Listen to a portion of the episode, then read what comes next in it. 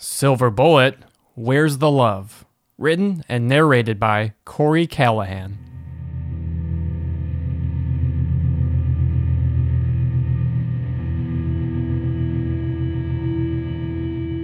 As a werewolf fan, it pains me to admit the scarcity of truly good werewolf movies.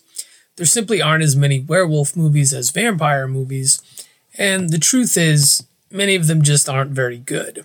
In fact, there are so few really great ones that just about any horror fan can quickly and easily name most, if not all of them. The list always includes An American Werewolf in London and The Howling, and rightly so. More recently, many people frequently mention dog soldiers and ginger snaps.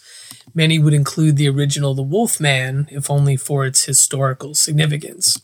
I would agree that all of these are examples of good, even great werewolf movies. However, much to my dismay, people mention Silver Bullet far less often. I think Silver Bullet is not just an underrated werewolf movie, but an underrated movie, period. Despite good writing, good acting, genuinely frightening moments, and some nice touches of humor, it had a mediocre performance at the box office and consistently received poor to mediocre reviews.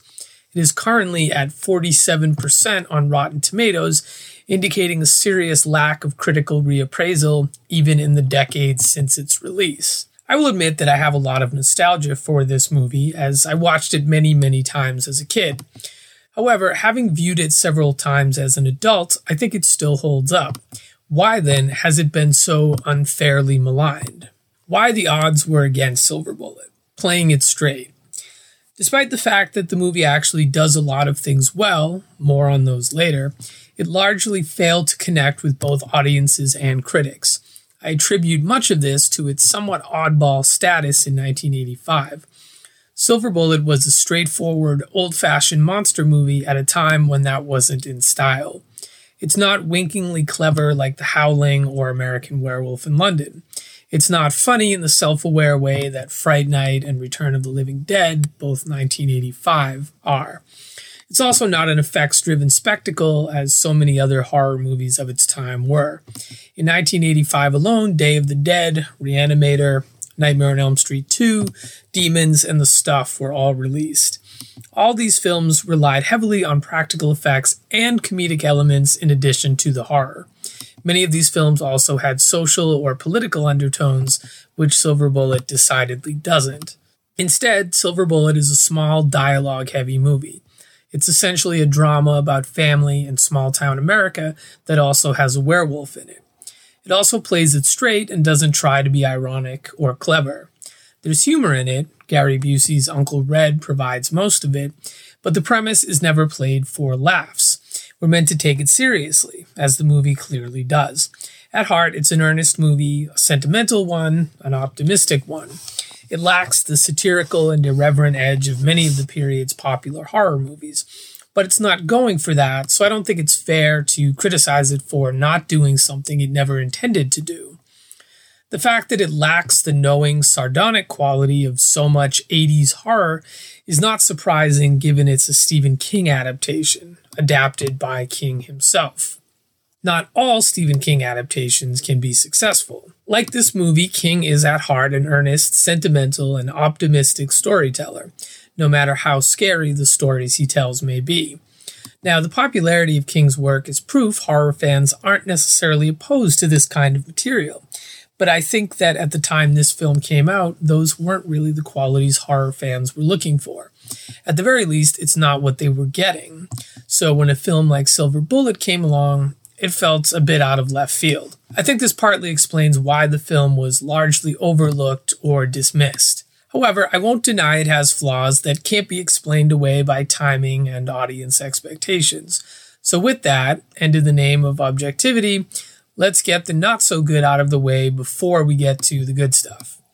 Jane's narration. One of its more prominent weaknesses is the use of narration. At best, Jane's narration adds nothing to the film, and at worst, it actively detracts from it. As a rule, I don't like narration because I think it's lazy storytelling. While too much expository dialogue isn't good either, voiceover is even worse because it pulls you out of the movie. In this case, the story is already a flashback, so having present day Jane interject with narration further breaks any sense of immediacy. Additionally, there are moments where it's not just unnecessary but confusing too. For example, at the beginning of the movie, we're told that this was a town where everyone cared for one another. But then the film goes out of its way to show us how many assholes live in this town. If the narration was meant to be ironic, then okay, but it's not. Then, at the end of the movie, narrator Jane tells us she couldn't always tell her brother, I love you, but she can now. This is immediately after her younger self says, I love you too, Marty. WTF. Also, why does she close with good night? Who is she speaking to? Marty? The audience? It's weird. But having said that, the narration hardly ruins the movie, it's merely an odd choice. The clunkiness.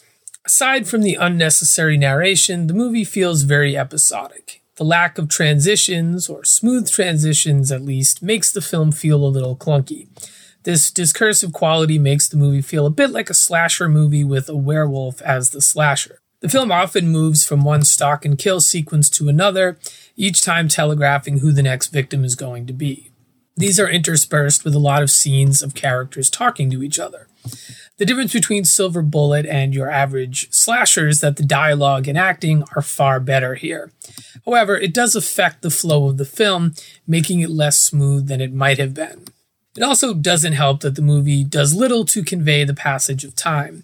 The events take place over several months, but feel like they take place over a few days or maybe a week.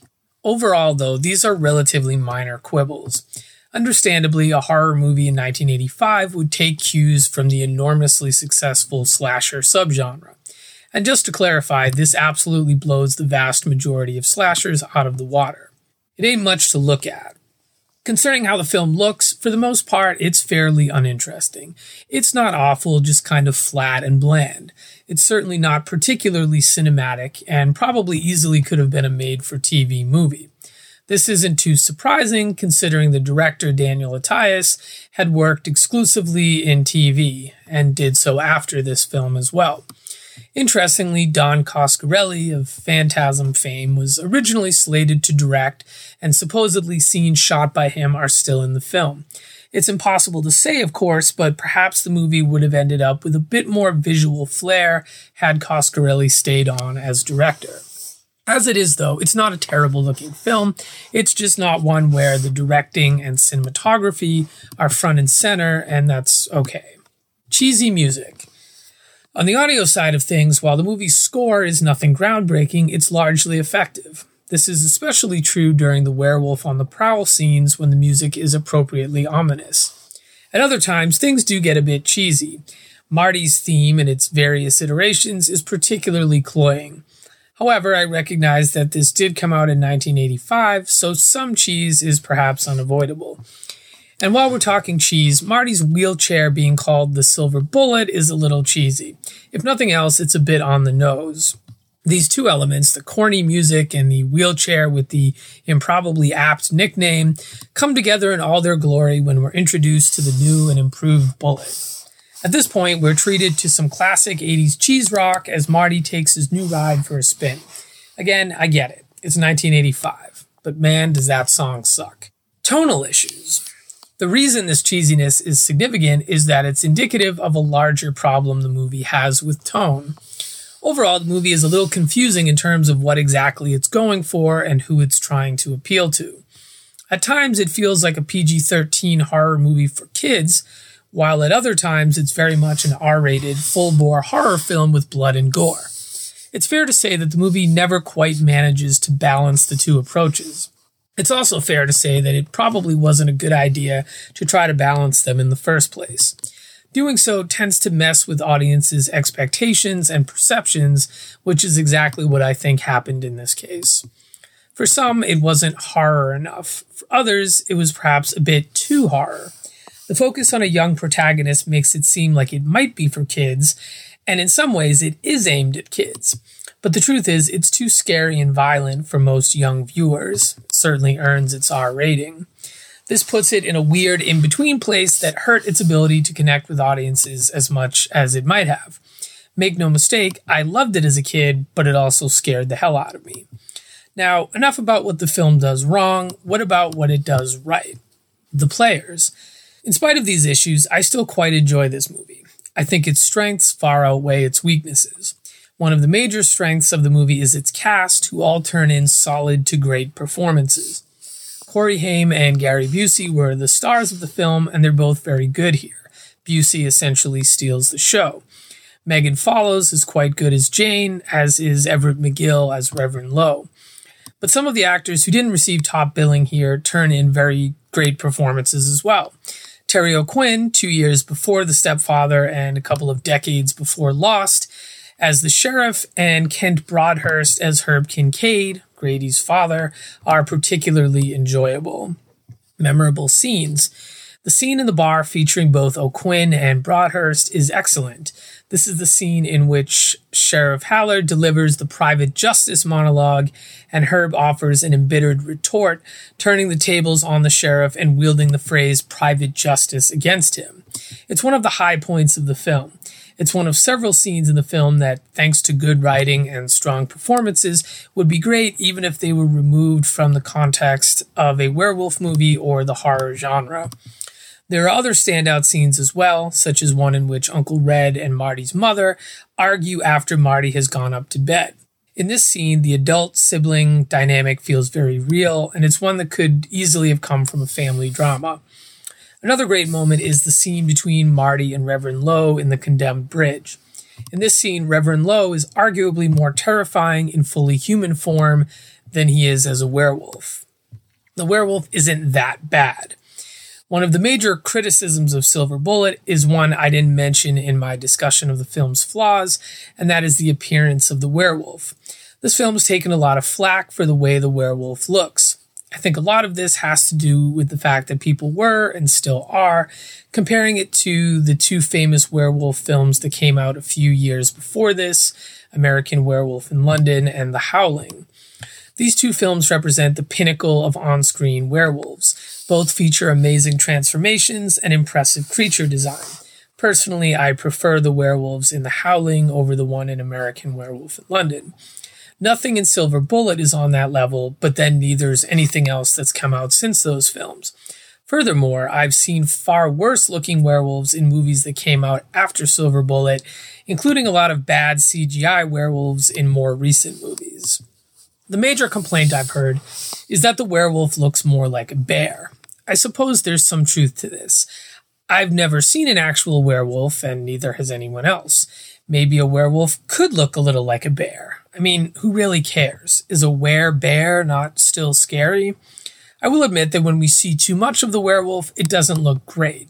Not because of its aforementioned ursine quality, but because when we do get a good look at the werewolf, it does look very much like a guy wearing a hairsuit with a big wolf bear head on top.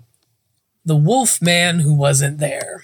What's important to note, however, is that it isn't until the end of the movie that this becomes a problem.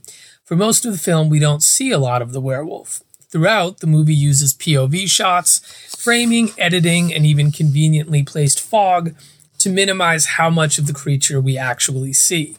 All of this works very much in the movie's favor. Now, I know there were issues during the movie's production involving the producer Dino De Laurentiis not being happy with Carlo Rambaldi's creature design, as well as disagreement over who was going to wear the costume in the movie. I've also read that King wanted the werewolf to be presented in a more indirect way, presumably to lend the film more suspense. Whatever the reason or reasons for limiting how much of the creature we see, it's effective. So the complaint that the werewolf ruins the movie has always seemed a weak one to me. The truth is, not seeing a lot of the werewolf for most of the movie actually makes it better. It's smart filmmaking.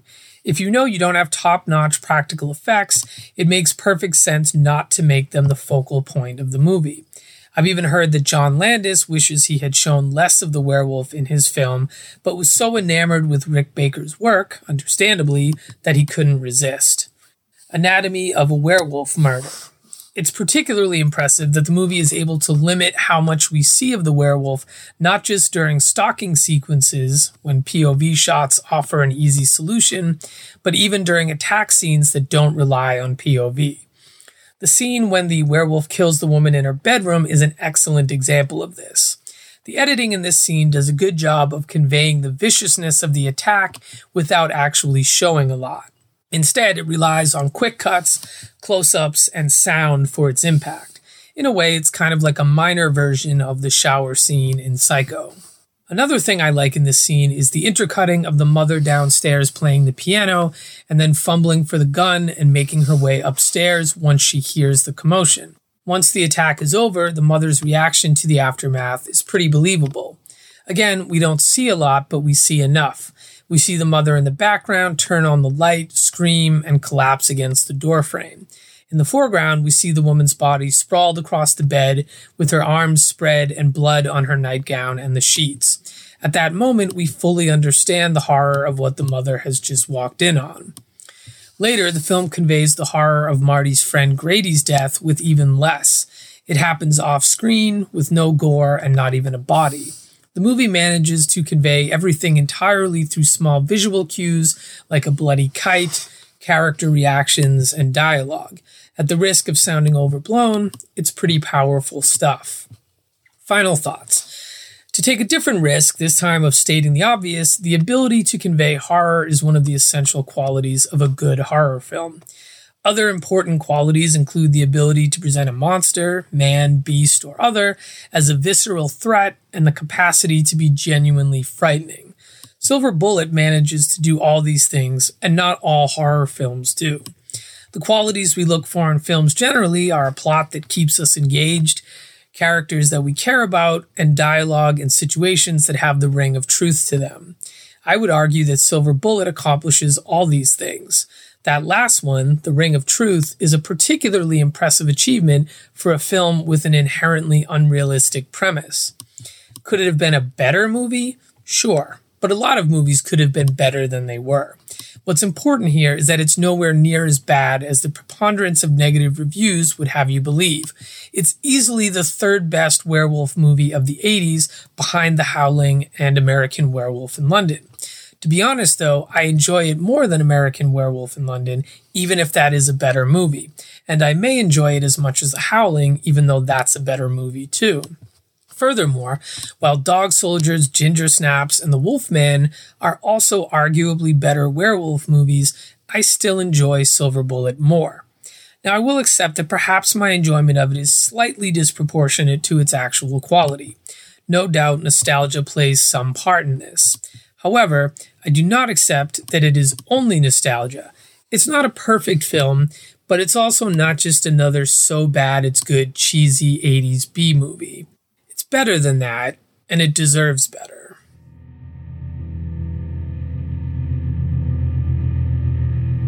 Thank you for listening to this audio article from 25 Years Later site.com.